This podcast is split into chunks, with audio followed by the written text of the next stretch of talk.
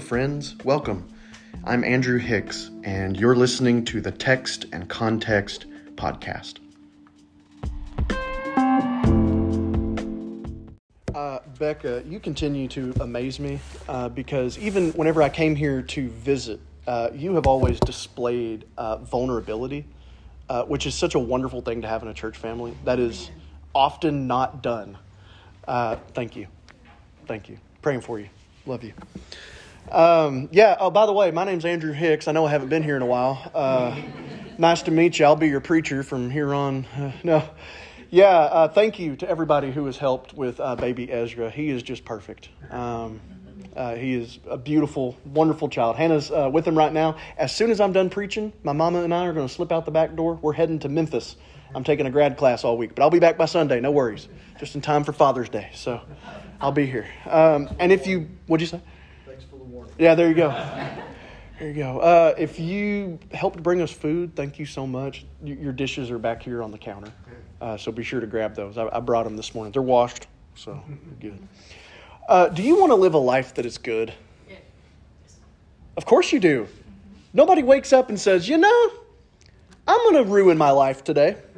I'm going to make choices that are so bad that'll have lasting consequences that I'll deal with for the rest of my life. I want to be miserable and alone with no friends. I want to squander all my money and rack up as much debt as possible. I want to be miserable. Nobody does that. Of course not. You want to live a life that is good. Of course you do. We all want to live a life that is good. More than that, we want to be good. We want to live into the fullness of what God declared over us in the beginning that, that all that He has made, including us, is very good. Not just good, but really, really good. We don't intend to have a life that is defined by instant gratification, but we do often settle for it. We take the short term gratification with long term consequences rather than short term hard work with long lasting benefits. It seems like a payoff that makes sense at the time, but in the grand scheme of things, it only ends up hurting us. You know, freedom is not doing what you want. You know this. Freedom is doing what you really want. Freedom is not doing what you want, it's doing what you really want. And the life that is good is all about doing what you really want, not what you just want or think you want. Self help books are always going to promote the how to have a perfect life in four easy steps. Ah, uh, yes, because we've always known life to be easy. Yes, perfect life, four steps. Yes, that makes total sense. No, foolishness is the product of easy steps. Wisdom is the product of hard work and discipline. And that's what we need to live a life that is good wisdom. Wisdom is the ability to navigate the complexities of life with discernment and discipline. And the biblical word for wisdom is hokmah. Yeah, hokmah. It's got a good sound to it. But the biblical word for wisdom means more than what we think of whenever we think of wisdom. It really has two senses. And the second sense is more what we think of as wisdom. The first sense is far more ordinary, far more everyday, run of the mill, homespun. And it is simply skill or expertise. Skill or expertise. This is the person who has studied a trade and is very good at their craft. This is John Eason.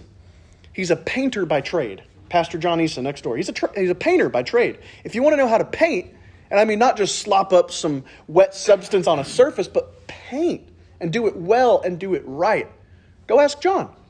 That's his trade. He's been trained in that. He knows how to do it. Um, I could watch a few YouTube videos and try to fix the plumbing. I could. I am not going to. I'm going to call someone who's trained in the craft that does it well. And this may sound silly, but I even enjoy watching the lady who gives me a haircut because I could take a pair of clippers and I could just go for it and see what happens.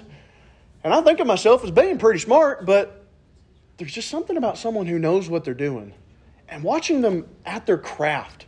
This is why I think we love to watch cooking shows, right? There, it's one thing to be the Pinterest amateur that can pull something off of line and follow the recipe, and it's like, it was pretty good. It was pretty good. But there's something about watching the, the artisan, the chef, the culinary master cook a meal. And then even watching them eat it, or if you've ever eaten like a really fine meal that someone who's a real chef has made, uh, I, I swear they could cook anything and I would eat it. even those things that I say I don't like. I bet they could cook it and I bet you I'd eat it because they know what they're doing. They know how to do it and do it right. They're trained in their craft. They take just this, this great delight in cooking and making food. And there's something about watching them in their craft. Jazz musicians actually have a term for this very phenomenon. It's called woodshedding. Woodshedding. Eh, the idea is you go and you lock yourself away in the woodshed and you don't come out until you got it. You get away from all the distractions, get away from everybody else, everything else, get out there, and if you, I don't know, play trumpet, take your trumpet, get out there, and get away from everything else. It's time to woodshed. And then whenever a jazz artist gets up there and they're very good at what they do, and people are impressed, I'm given to understand that fellow jazz musicians might look at each other and say, He's been woodshed. Biblical sages are those who that when they live their life, we look at them and they go, They've been woodshedding. They are good at their craft. A sage is the wise person. The sage is, is the one who wrote the book of Proverbs. Can you see how that helps us understand what we tend to think of as wisdom? Wisdom is one of them abstract words. It's just kind of ethereal and up there in the headspace. Wisdom. But you bring it down, it's skill, it's expertise about life in all of its various complicated facets. This isn't something for which there are four easy steps. No, no, no. We need a training course. We need to go to trade school. We need to go to wisdom school. Um, and that's what the book of Proverbs does the biblical book of Proverbs, or at least it's the introduction. There's more wisdom literature in the Bible than just Proverbs, but Proverbs is really the place to start. For example, Job is not for the faint of heart. Ecclesiastes is not for the faint of heart. Song of Solomon is not for the faint of heart. You get my point. Proverbs is an introduction. It's how you learn wisdom. It's how you learn how to use the tools, and then you get to go use the tools. It's how you learn how to use the paintbrush, then you go use it. You learn how to use the mixer, then you go use it. You learn how to use proverbs and riddles and sayings, and then you go use them. Really, it addresses all of those different and really difficult aspects of life marriage and family, money and wealth, faith and religion, language and communication, politics and leadership. If there's some sphere of life, I bet you uh, that Proverbs addresses it, because it does. So if you want to live a life that is good, and you told me you do, I think we all do, then learn wisdom.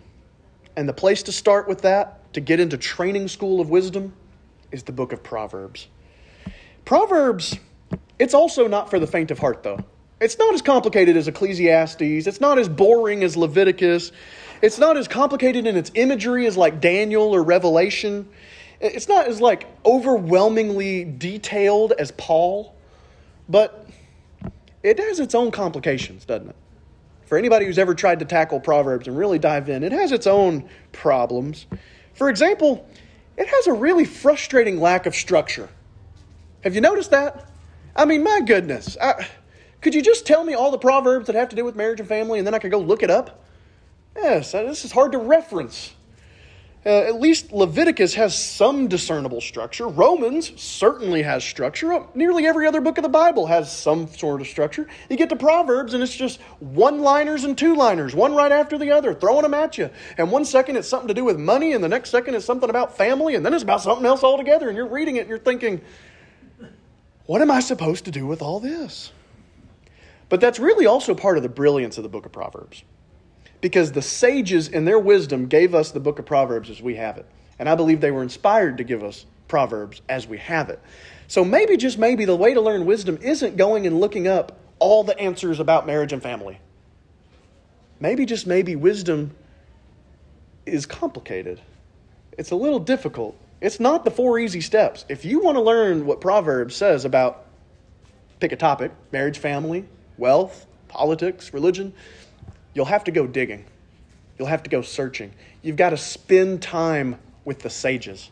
You've got to read the book over and over. And by doing so, it's like spending time with the wise man himself. And that's really the way you learn wisdom. Because wisdom is often caught, not taught. We can do all the fancy book learning, but really the best way to learn wisdom is to be around someone who's wise. And that's kind of what we have in our Bible when we have the wisdom literature is, yeah, it's a book, but it's also the collections of a person. And you're spending time with the sages so that you can become like the sages. so you can become wise. And so, just how life is topsy turvy, and it's like just the time you think you got it figured out, and then you're like, well, I didn't think of that part, and then something else hits you. So is the book of Proverbs.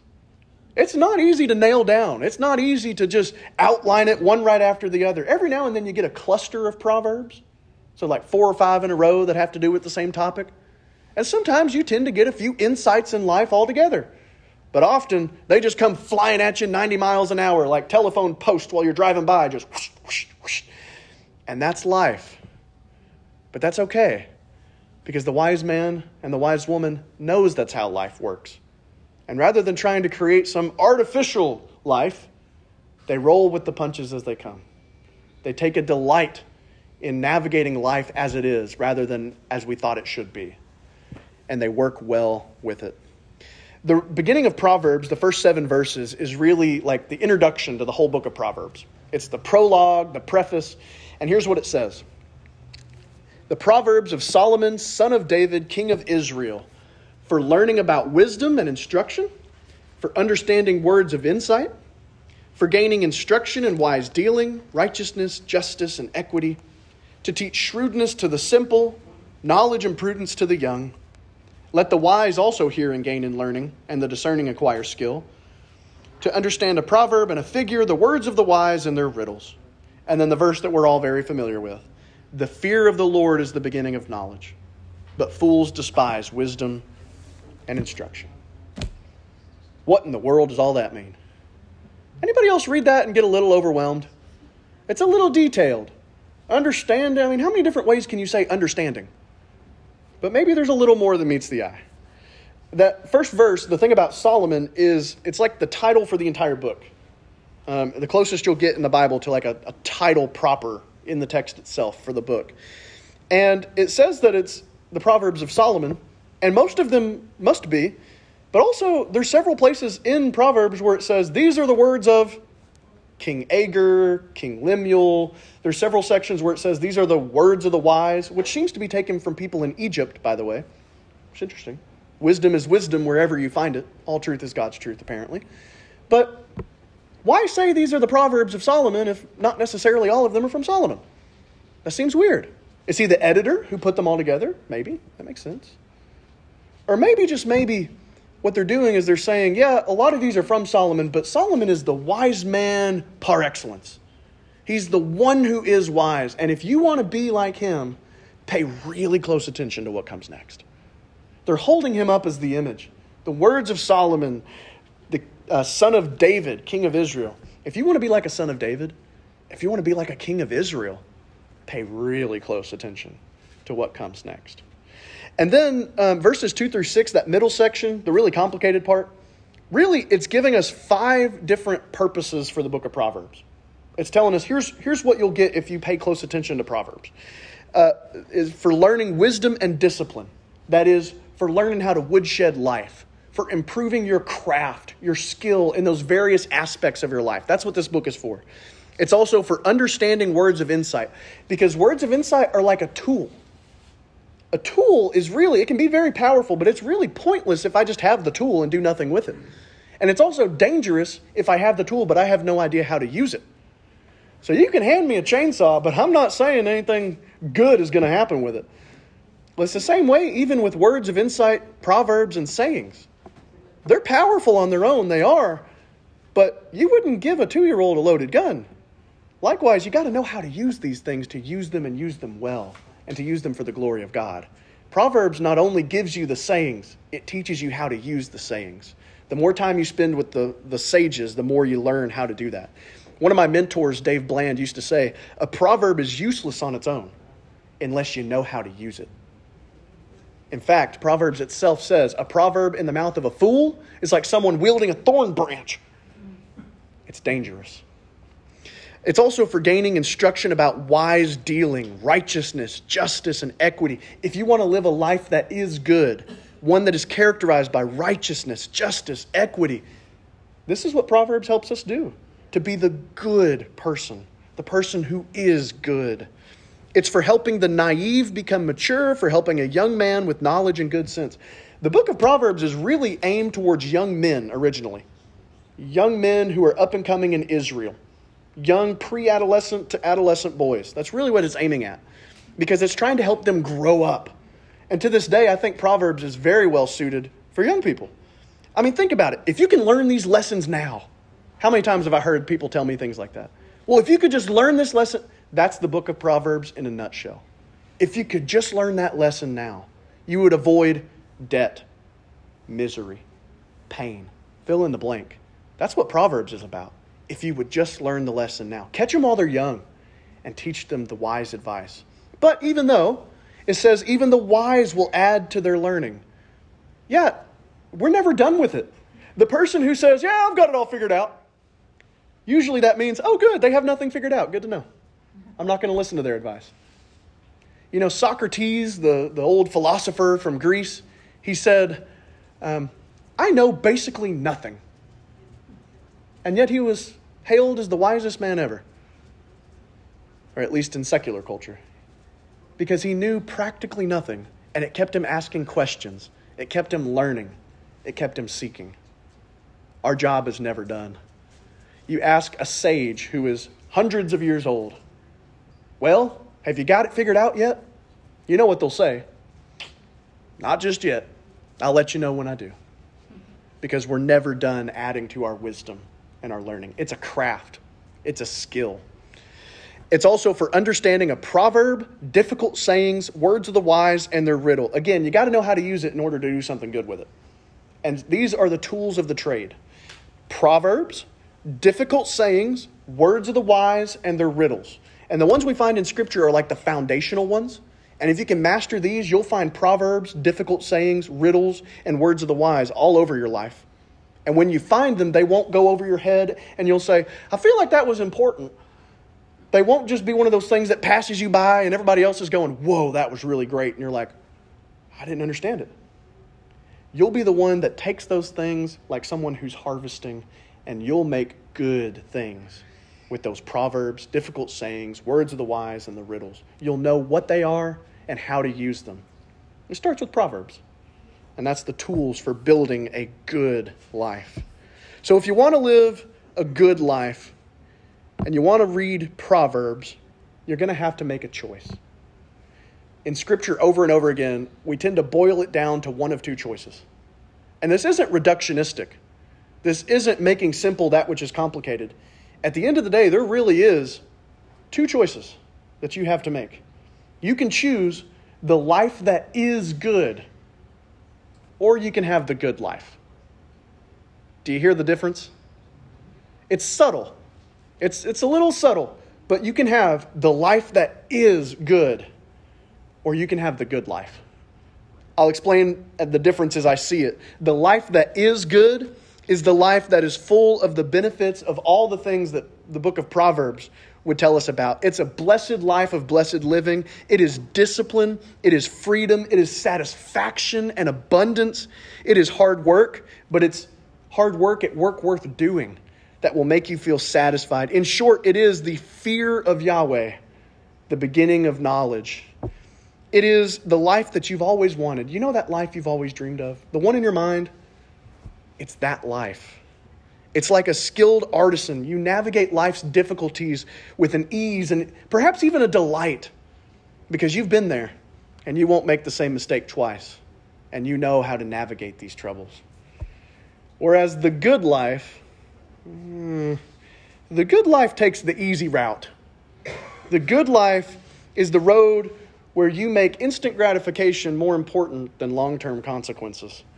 The good life is the way of debt, family strife, adultery, dead end jobs, idiot friends, and substance abuse. It's not the life you want. It's the life of the fool. It's the miserable road of attempted shortcuts and wasted time.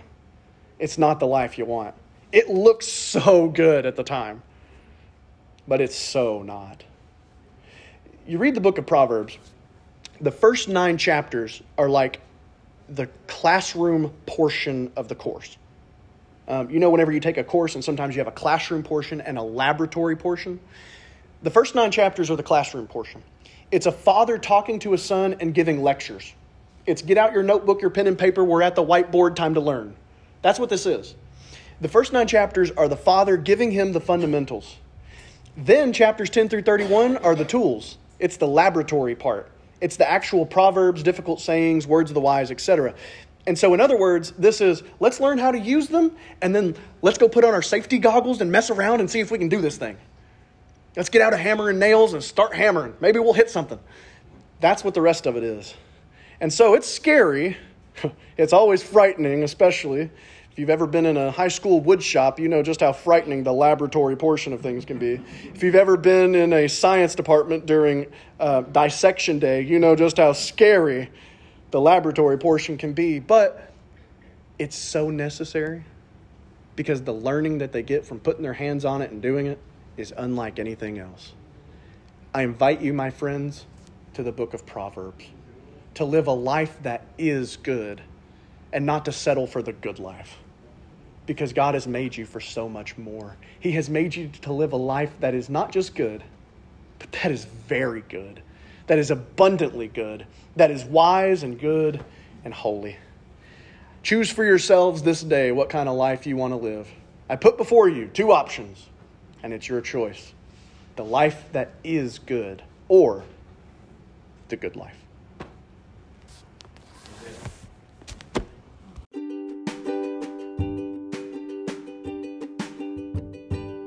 Thanks for listening to the Text and Context podcast. If you're interested in some other great content, then you can go over to my website. It's txt and con